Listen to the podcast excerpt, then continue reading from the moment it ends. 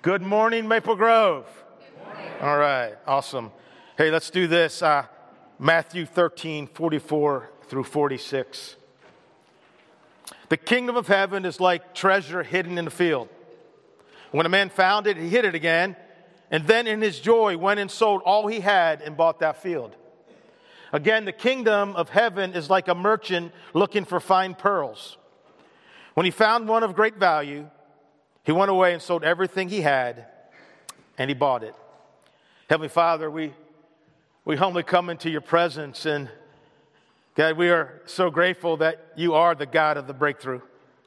And Lord, that no matter what we're going through, what we're facing, because of who you are, because of what you promised, uh, because of the future we have in you, because you're always with us, we always have a reason to praise.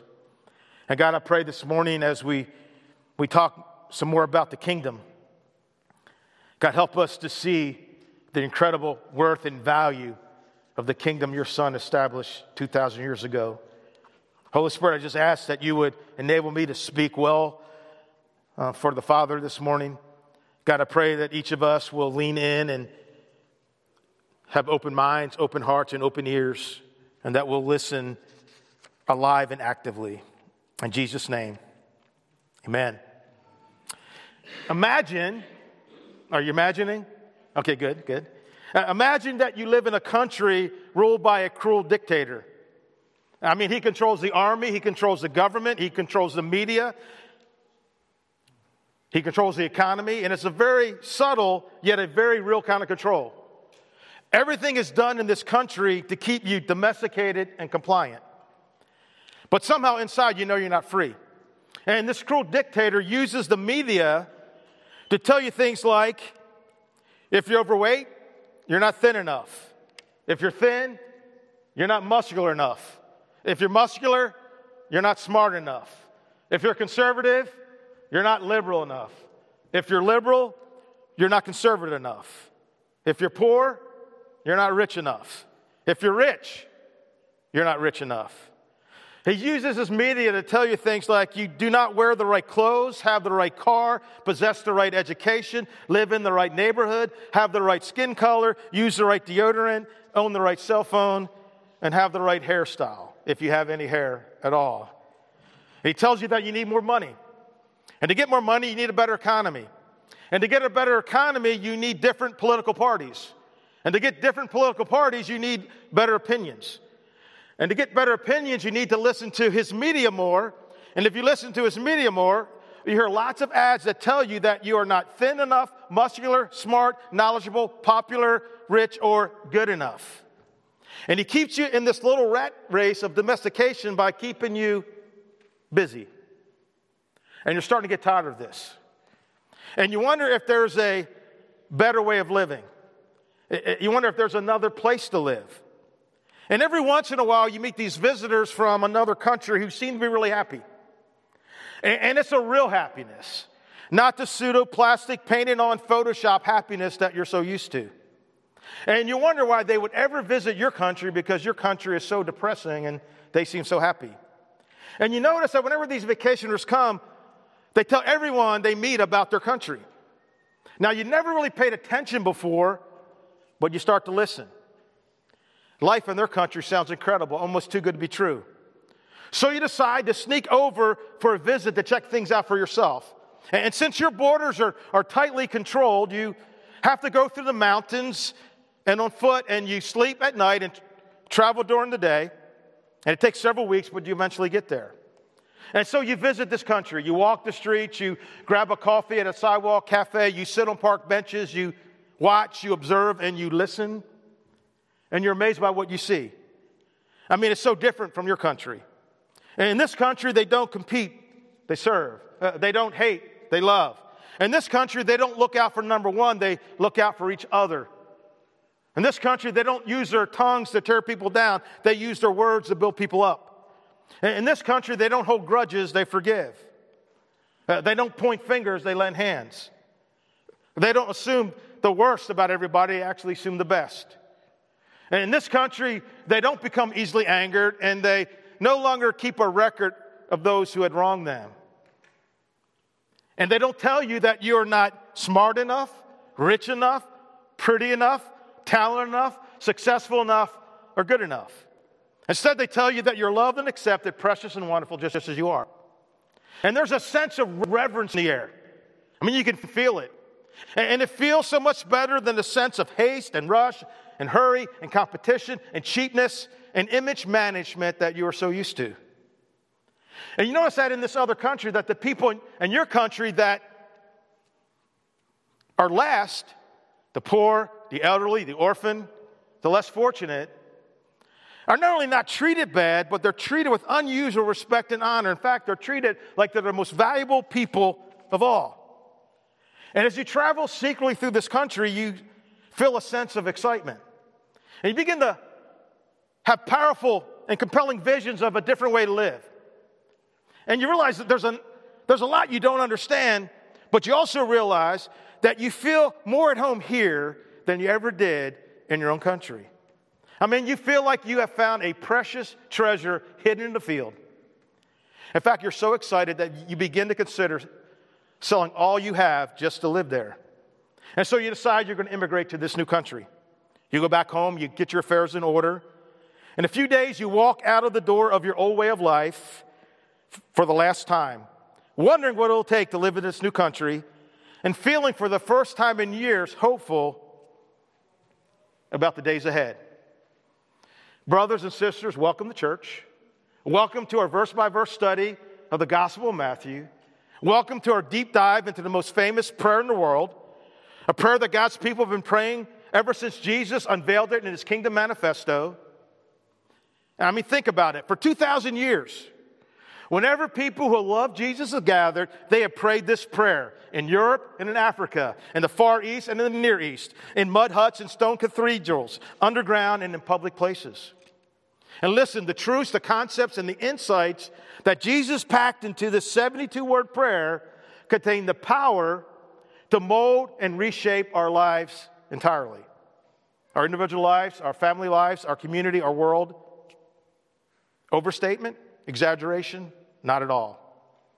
Now, so far in this journey, we've looked at the first 25 words of this prayer Our Father, who art in the heavens, hallowed be your name, your kingdom come, your will be done on earth as it is in heaven. Our calls us into community, to relationship. The word Father invites us into intimacy with the maker of heaven and earth. Yes, God is the sovereign king of the universe who breathes out stars and stretches out galaxies, but he is also our Father. Behold, what love the Father has lavished on us that we should be called children of God, and that is what we are. Hallowed be your name calls us to live lives that are different, distinct, set apart from the world around us. Hallowed be your name calls us to pursue a life of personal progressive holiness, bringing honor and glory to God's name by the way that we live. And last Sunday, we began our deep dive into these 14 words Your kingdom come, your will be done on earth as it is in heaven. And we did that by answering a few questions. One question was, What is the kingdom? The kingdom is the rule and reign of God in the heart of man. It's God's will being done in the hearts of men. Question number two was what does the kingdom look like? And we looked at several images that we see both in the Old and New Testament that describe what the kingdom looks like when God's will is done in the hearts of men. And it kind of looks a little bit like the country that are described as we began today. And then we answered, Where is the kingdom? We said the kingdom is coming and the kingdom is already here. Now we know that the kingdom, that God's perfect rule is coming. I mean, we know that one day the trump will sound, the archangel will shout, the sky will split open, and Jesus Christ, the King of Kings and Lord of Lords, will descend and make everything new. Yes, the kingdom is coming. And it's going to be so awesome to one day live in a world where God's rule in the hearts of man is experienced in all its fullness. When, as John writes in Revelation, when Revelation 11, 15, when the whole earth has become the kingdom of our Lord. When, as he writes in Revelation chapter 21, when God's dwelling place is now among the people, and he will dwell with them. They will be his people, and God himself will be with them and be their God. He'll wipe every tear from their eyes. There'll be no more death. Someone say, No more death. No more mourning or crying or pain. That sounds pretty good. For the old order of things has passed away. He who was seated on the throne said, I am making everything new. Then he said, Write this down, for these words are trustworthy and true. Yes, the kingdom is coming, and it's going to be more glorious and more wonderful than we could ever imagine. Is anybody looking forward to living there? Man, I mean, some days I'm like, I'm ready to go, but I know, I know it's his timing, not mine, right? But listen, the very real way, the kingdom's already here. Because 2,000 years ago, Jesus did not come merely to save us from our sins and punch our ticket to heaven as needed and as awesome as those things are. He came to establish the kingdom.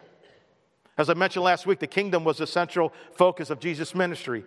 He taught about the kingdom, he told parables to describe the kingdom, and he came to establish the kingdom. He just couldn't stop talking about the kingdom.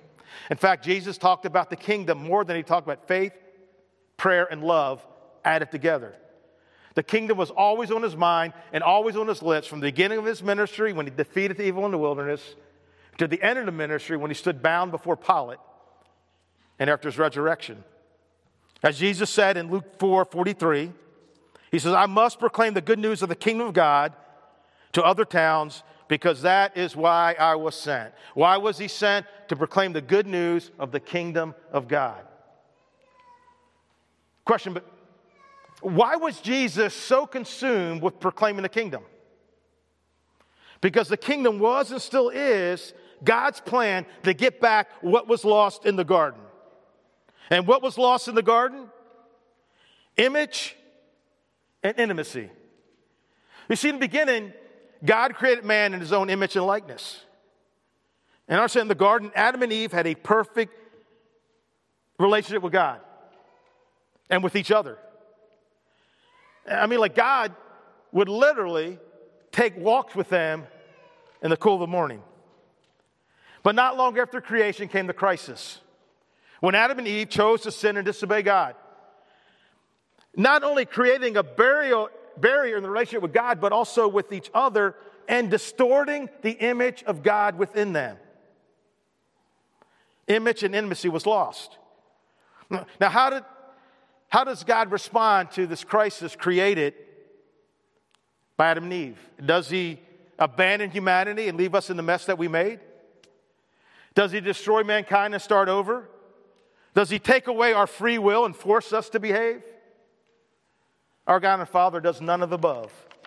Instead, God put together a crisis response team of nations, people, priests, and kings who would unveil the plan that one day would reach its ultimate culmination in the coming of Jesus. Understand, because of Jesus' death and resurrection, everything has changed. And the intimacy and image that was lost in the garden can now be restored. Jesus came to establish the kingdom. And now forgiveness of sins is now available to all people. Removing once and for all time the barrier that had separated mankind from God and bringing back once again garden intimacy. And restoring the image of God in us through the sanctifying and that just means making us more like Jesus, right? That's a big church word we can throw out every now and then. All right? And making us more like Jesus. The, the image of God is restored in us through the work of the Holy Spirit who lives in us because we surrender to Jesus. And listen, God living in us is a big deal. I'm going to say that again. The presence of the living God living inside of us is a stinking big deal. Amen? Okay? Two of you are awake. I'm going to keep you longer now. In fact, it's the heartbeat, the lifeblood, the power of kingdom living. Understand, God's presence in us is what empowers us to live lives that are radically different than the world. Lives where God's kingdom and God's will will, will be done in us in some awesome mind blowing ways. Creating a community where people don't compete, they serve. Don't hate, they love. Don't look out for number one, but they look out for each other. Don't use their tongue to put people down, but to speak words that build others up. D- don't hold grudges, they forgive. It, it creates a community that where we don't point fingers, we lend hands, where we don't wait to be served, but we reach out to serve others, where we don't hate our enemies, but we love our enemies. It, it creates this community where, where people bring hope to the hopeless, freedom to the captives, healing to the hurting, wholeness to the broken, belonging to the lonely, food to the hungry, drink to the thirsty, meaning to the drifting, and most importantly of all, salvation to those who are lost. Lives Livestock create a community where people bring hope to the hopeless. You know any people without hope? Freedom to the captive. You know anybody held captive by anything? Healing to the hurting. Any hurting people out there? Wholeness to the broken. Any broken people out there? Belonging to the lonely. Any lonely people in our world? Food to the hungry. Drink to the thirsty. Meaning to the drifting and most importantly, salvation and eternal life to the lost. I mean, can you see why Jesus was so excited about the kingdom? And, and, so consumed by it, and why we as well must be consumed by it? Your kingdom come, your will be done on earth as it is in heaven. Now, this morning, October 30, 2022, we're going to finish our deep dive into these words by answering a few more questions. Before we do, let's talk about Membership Sunday. Hey, um, and it is Membership Sunday, and I've been mentioning about the fact that those who are here already, the opportunity to re up. And I'm going to show some things on the slide in that final video um, where I talk about structure, how we get it done. There's a, I talk about what church membership means and, and what is expected of a church member. And really, all that's expected is what Jesus expects. And you'll see under all these chairs, um, is a little card here, and I'm going to read what's on it. You'll see it pop up on the screen. Um, there's a place where you can sign your name and print it too, because sometimes our handwriting aren't the best. Some of you are pharmacists or doctors, right? And uh, when we grab our communion and offering, you have the opportunity to, to place your sign sheet to say, I'm, I'm recommitting. And, and there's, a, there's a quarter sheet over there that has just a reminder of what you signed, right? So you can take something with you. Um, but, but, let me just read this to you. Um, you know, today, October 30th, I'm re upping as a member of Maple Grove Christian Church, and in so doing, I'm recommitting to protect the unity of the church by acting in love towards other members, by using my tongue to build others up. Um, I'm committing to share the responsibility for the mission of the church, praying for its growth, attending faithfully, inviting others to attend, pursuing a life on mission, belong, grow, serve, engage, right? And giving regularly, right? And so, you know, all of us, right? And, and, and, on the sheets here, there's scriptures. I didn't put them there, but they're all scriptures. Like, none of this is made up. Like, I'm not expecting, we're not expecting anything from you that Jesus doesn't expect. And just know, we all know that commitment matters, right? You know, commitment to a job, to a marriage, to a family, to a dream, to a education, to uh, an exercise plan. Commitment matters. And commitment to our mission matters because it's a commitment that has an eternal impact. See, nothing on earth that you can commit to has the power to change the eternal destinies of people, right? Uh, this week, we read Revelation chapter 20 in, our Bible reading program.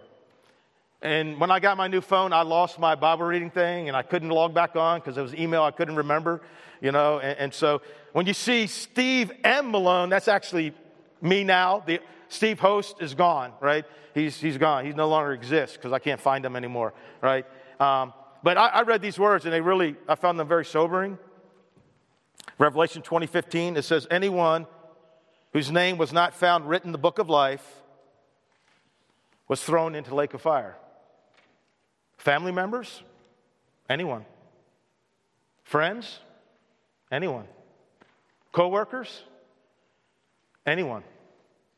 Classmates? Anyone. People you wave to as you drive into your neighborhood? Anyone. I didn't do it it felt sober to think about it, to write down the names of everyone I know that right now that's their future. Right? And that's why our commitment matters, right? I mean, there, nothing you can commit to will change where people spend forever. But you don't have the opportunity to play a part in someone being in heaven. I mean, wouldn't that be cool someday when someone looks at you and says, Man, I'm so glad that you shared your faith with me because of you. I'm here, my wife's here, and my family's here, and my grandkids are here, all right? And so that's why commitment matters. And that's why we're saying, hey, it's time to re up because the mission is still alive and needs to happen. Amen? And so there's pens everywhere. You can pick up, sign those things, you know, um, and just a, a, way of some accountability. All right, some questions as we, as we wrap up our study on the kingdom. Um, how do we get in on it? How do we get in on the kingdom? And I want to answer that question, and I want to pick up with the story that I told at the beginning. You know, you leaving this country and immigrating to a new country.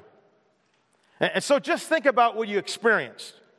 You experienced what might be called repentance because you had a way of life that was part of the rat race, like you were part of the system. I mean, you believe them when they said that you got to be thinner, you got to be richer, you, you got to be prettier, you got to be more accomplished, you got to be more successful, you got to be cooler. You believed all that junk. But then you started to doubt it, and you began to rethink your life. This isn't the way I want to live anymore. It's not working. It's not producing anything of any real or lasting value. And, because you have visited this other country, not only have you experienced repentance, but you're starting to experience faith. Because now you have a belief and a confidence that if you could just live in this other country, your life would be much better. Repentance and faith, that's part of what it takes to enter this new country. And so you cross over secretly as you did before at night on foot through the mountains, and you come to one of the border towns and you go to the mayor's office and you say, Hey, can I be accepted as a refugee here? Like, do you have any refugee camps I can go to or something? I'm escaping from this other country. I'm tired of living under that totalitarian government. I'm tired of being told what to wear, how to act, how to think, what to say, how to look, and that I'm not good enough and I don't measure up. I can't live under that rule anymore. And the mayor grins and says, No, I'm sorry, but I cannot send you to a refugee camp because we don't have any in our country. You can only be a full fledged citizen here, and we would love for you to become one. If you're ready to leave your old way of living behind, you are welcome here. And then you ask as you pull out a large envelope, Hey, I've emptied out all my accounts. How much does it cost? How much do I have to pay? The mayor says, Keep your money. You don't pay anything. It's free, it's a gift. Your jaw drops, your heart pounds, your eyes pop wide open and wonder. You say, Yes, I want to live here. I, I, want to be a part of this new country. And when you say that, they issue you a passport and they recommend that you take a bath. They explain that immigrants usually find it wise to wash off the soot and smell of the old country so they can have a clean start in a new homeland. You comply and you're glad you did.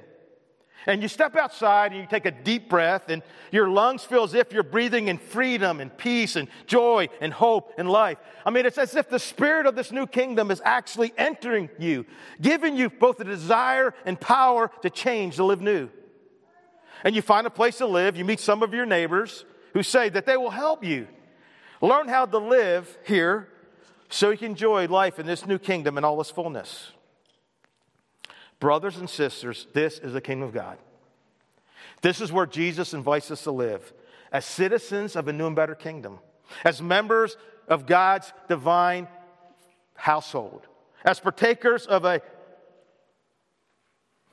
free and powerful reality, as, as participants in a hope bringing, image and intimacy restoring, eternal, destiny changing mission.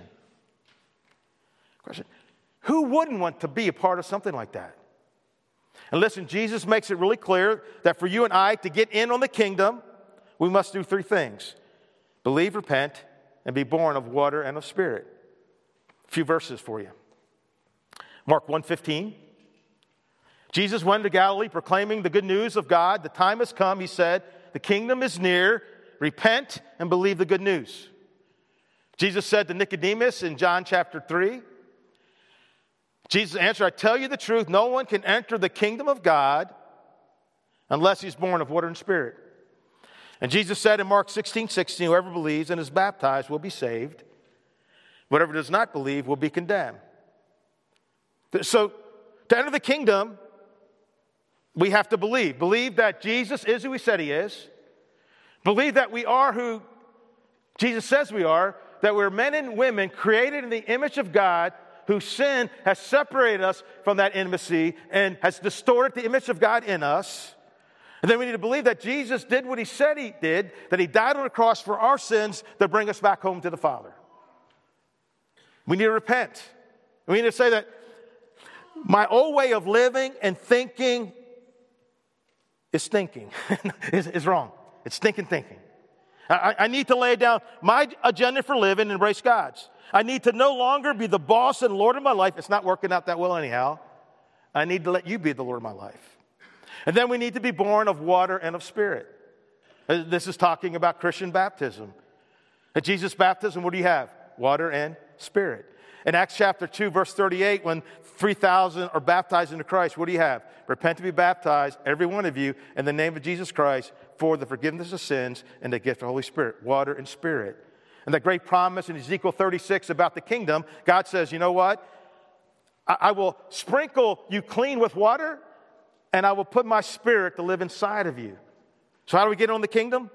By believing, repenting, and being born of water and spirit. Now, once we're in, what are we supposed to do with it? Right?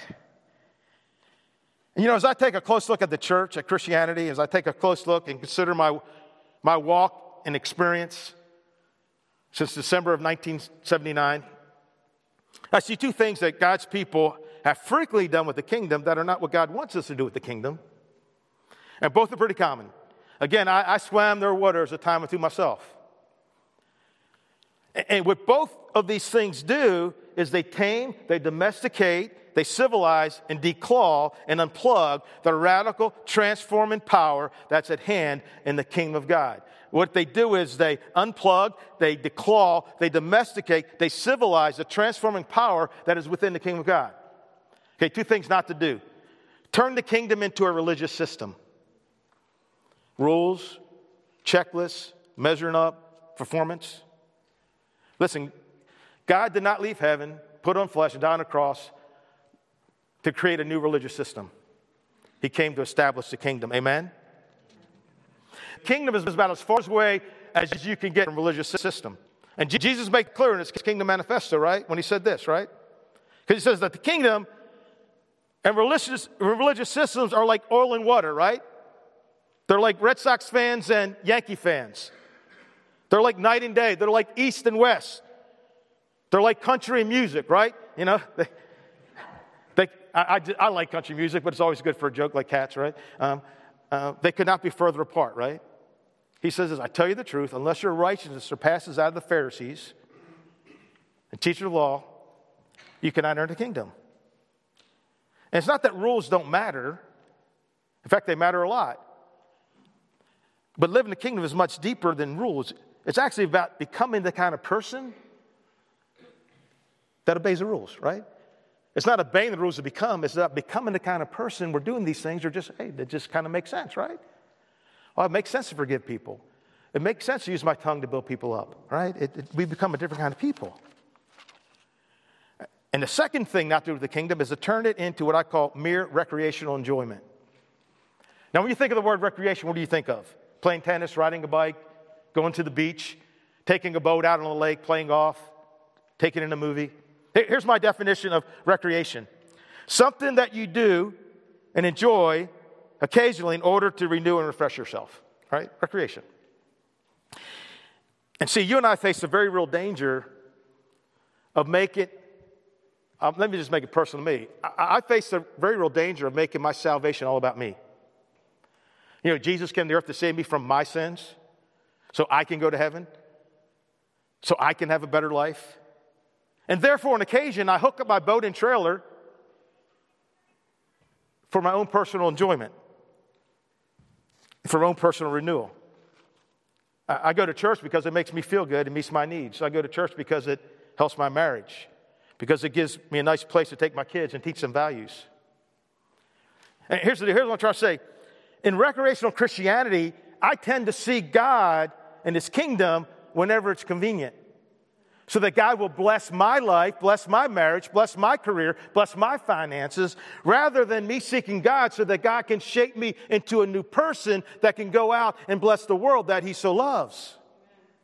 Now, don't get me wrong. We have a great Father who loves to bless His children, right? He's good at it. But there's more to the kingdom and following Jesus than me.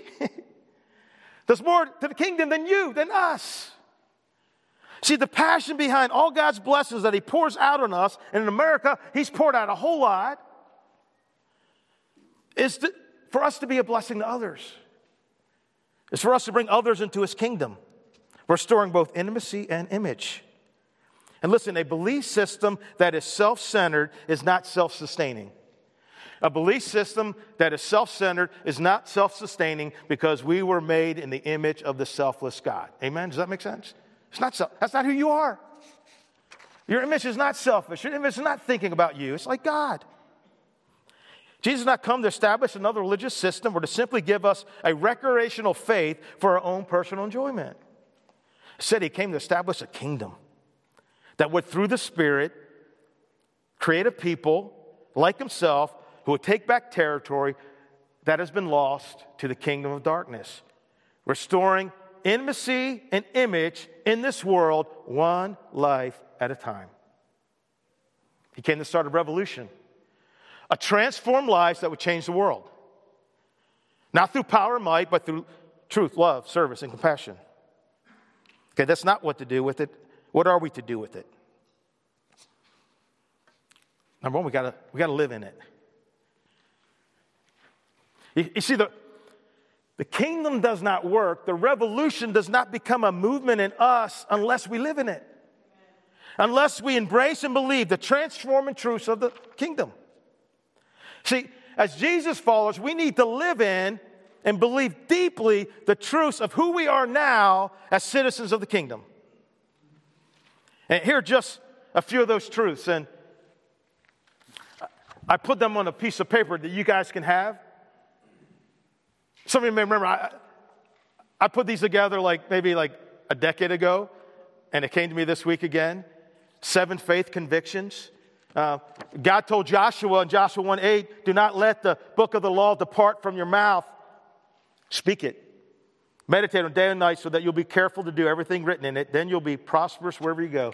See, there's power in speaking God's truth out loud. There really is. Would you guys stand? We're going to do that right now. We're do that right now. And I got copies at the kiosk. You can pick this up, put it on your mirror, keep it in your car. Say these truths out loud. As a Jesus follower, this is all true, okay? And, and I'll, we're going to say it together, and it'll look like we're speaking in tongues and stuff, and, and it's all right, right? Because it's interpreted right here, right? We got interpreters on the screen, right? Uh, we're going to say each pause, and you guys ready? And, and like, and there's scriptures, right? I got scriptures for all these. Like, this is really true. Are you guys ready for this? One, two, three. I'm radically and completely loved by the King of the universe. Next, I am fully forgiven and free from all shame and condemnation.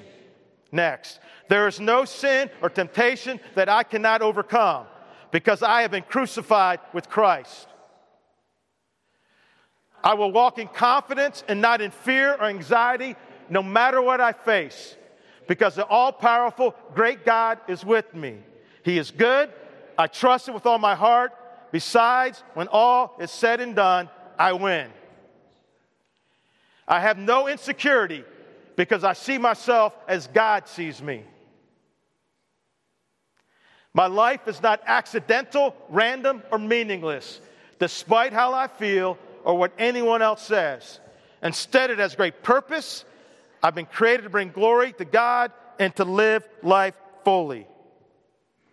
Because of Christ, I'm not weak or limited, but have all the resources and power I need to live the life He intends for me. Amen. Y'all did good. That's all true, right? I mean, I don't know about you, when I say that stuff out loud, It makes a difference. Do not let God's truth depart from your mouth, right? We got to live in it. And, and, and, then, and then we have to we have to live it. And you know, sometimes I think we so overcomplicate our faith that we almost are paralyzed into inactivity, right? I've always loved a guy named Don Everts wrote in his book, Jesus with Dirty Feet. Great book. You'll, you would love it. He simplifies the heart of Christianity this way. We overcomplicate it, he simplifies it. To really understand Christianity, we have to go back to the beginning, to put first things first. For starters, Jesus was not a Christian.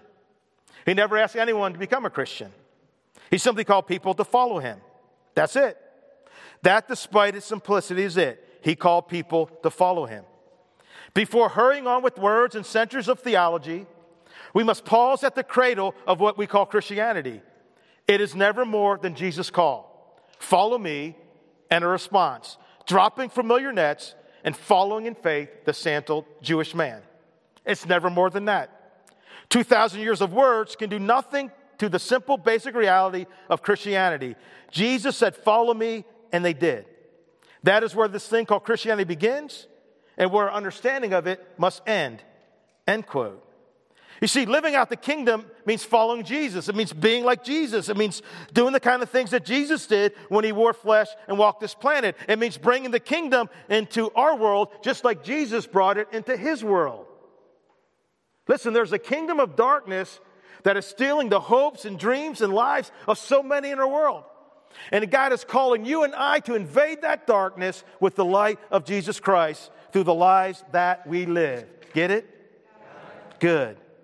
Listen, the Holy Spirit has come upon us. And whatever Jesus was to his world, God calls and empowers us to be in our world. I love what this really smart guy named N.T. Wright, I'm not sure what N or T means. Maybe it's New Testament, right? But here's, here's what N.T. Wright writes Our task as image bearing, God loving, spirit filled Christians, following Christ, and shaping our world is to announce redemption to a world that has discovered its fallenness, to announce healing to a world that has discovered its brokenness, to proclaim love and trust to a world that knows only exploitation, fear, and suspicion. Our task is to announce in deed and word that the exile is over, to act boldly in God's world in the power of the Spirit. Amen. We need to live in it and we need to live it, right? What is the kingdom worth? Kingdom of heaven is like a treasure hidden in the field. When a man found it, he hid it again, and then in his joy, went and sold all he had and bought that field. Again, the kingdom of heaven is like a merchant searching for fine pearls. When he found one of great value, he went away and sold everything and bought it. What is the kingdom worth? It's worth everything, all that we have, all that we are. And, brothers and sisters, if we don't see that kingdom is that valuable, we are not seeing the kingdom for what it really is. And listen, during the last 2,000 years, when men and women heard about the kingdom and understood it, they devoted their hearts to it. They sacrificed their possessions for it. They sacrificed their careers for it. They sacrificed their homes for it. They lived for it and they died for it. And they did it with joy. They did laughing, weeping, dancing, unable to believe their good fortune that the kingdom of God was available to them. Yes, one day the kingdom will come in all its fullness. One day there'll be no other kingdoms. One day all other kingdoms will fall and every knee will bow. And it'll only be one kingdom, God's kingdom, and we'll experience it all its fullness. Yes, that day is coming, but for now, as C.S. Lewis puts it, Jesus, our King, has established little outposts of the kingdom, little pinpoints of light that hold out the promise of better things to come. Little pinpoints of light where his people show the world a different and better way to live. Listen, as you and I let the king reign over us, as we surrender our wills, give up control, deny ourselves, forgive those who hurt us, go the second mile, serve the poor turn the other cheek as we follow Jesus, as we, as we lean on and learn from the Holy Spirit, we help to establish another outpost of the kingdom. We help to sabotage the plans of Satan. We help to restore image and intimacy into this world, one life at a time. Amen? How awesome is that? We're part of the kingdom. What does it mean to pray these words? It means to pray, Your kingdom. It means it needs to pray, My kingdom go. Right? Your kingdom, your will, and God's kingdom and God's will cannot coexist, right? It just, it just can't. Jesus said what? In Matthew 26, 39, not my will, but your will. It's kind of a scary prayer to pray, right? You say, God, my kingdom go. My kingdom go. My will go. Your kingdom come. Your will come. It means to pray for his kingdom to come. Come in your own life. Lord, may your kingdom come. May your will be done in my life. Like, what, my, what would my life look like? What would your life look like?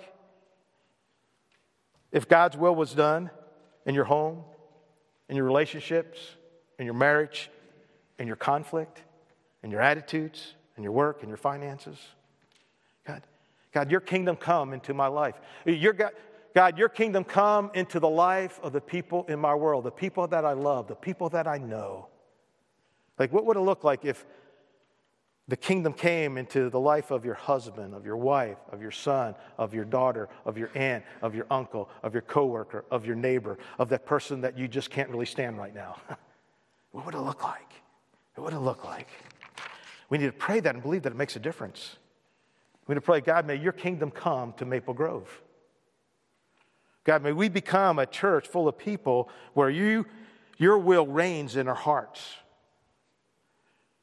A place where through your spirit, we are striving to restore intimacy and image one life at a time. May your kingdom come in this world. May your kingdom come to Charlottesville. What would that look like? May your kingdom come to Albemarle County, to Virginia. May your kingdom come to those who lead us in Washington, D.C. May your kingdom come and your will be done in our government. What, what, what would it look like? That's what we're praying. We pray this. You know, our kingdom go and your kingdom come. And I concluded with this last week. I'm going to conclude again with it. I know the word conclude gets you excited. It's a real, it's a real conclude. I love you guys. We're part of something special. Robert Frost wrote that poem, right? About two roads diverge in the woods. One day, that's heavily traveled. Not many people have traveled this one. And he says, Two roads diverged in a wood, and I took the one less traveled, and that has made all the difference. And believe when I tell you, the road where we, and this is our reset day, brothers and sisters, right? We're recommitting. People join. We're recommitting to our mission.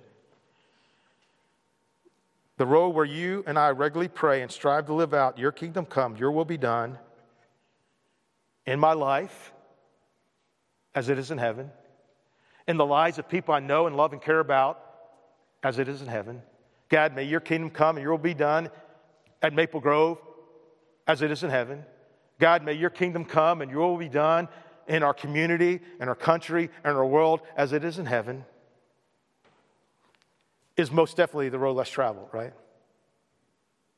And I pray that we have the courage to travel it because it really will make all the difference. Amen? Amen. Hey, uh, we're gonna we're gonna sing our closing song and and know that you know I always take a fire hose, you guys. That's why we have Spotify, Apple Podcasts, Google, whatever, you know, YouTube, whatever. You know, um, I have notes that you can grab. There's actually some talking points. Uh, I'm going to give them a name. I'm going to call them three for, three for the road.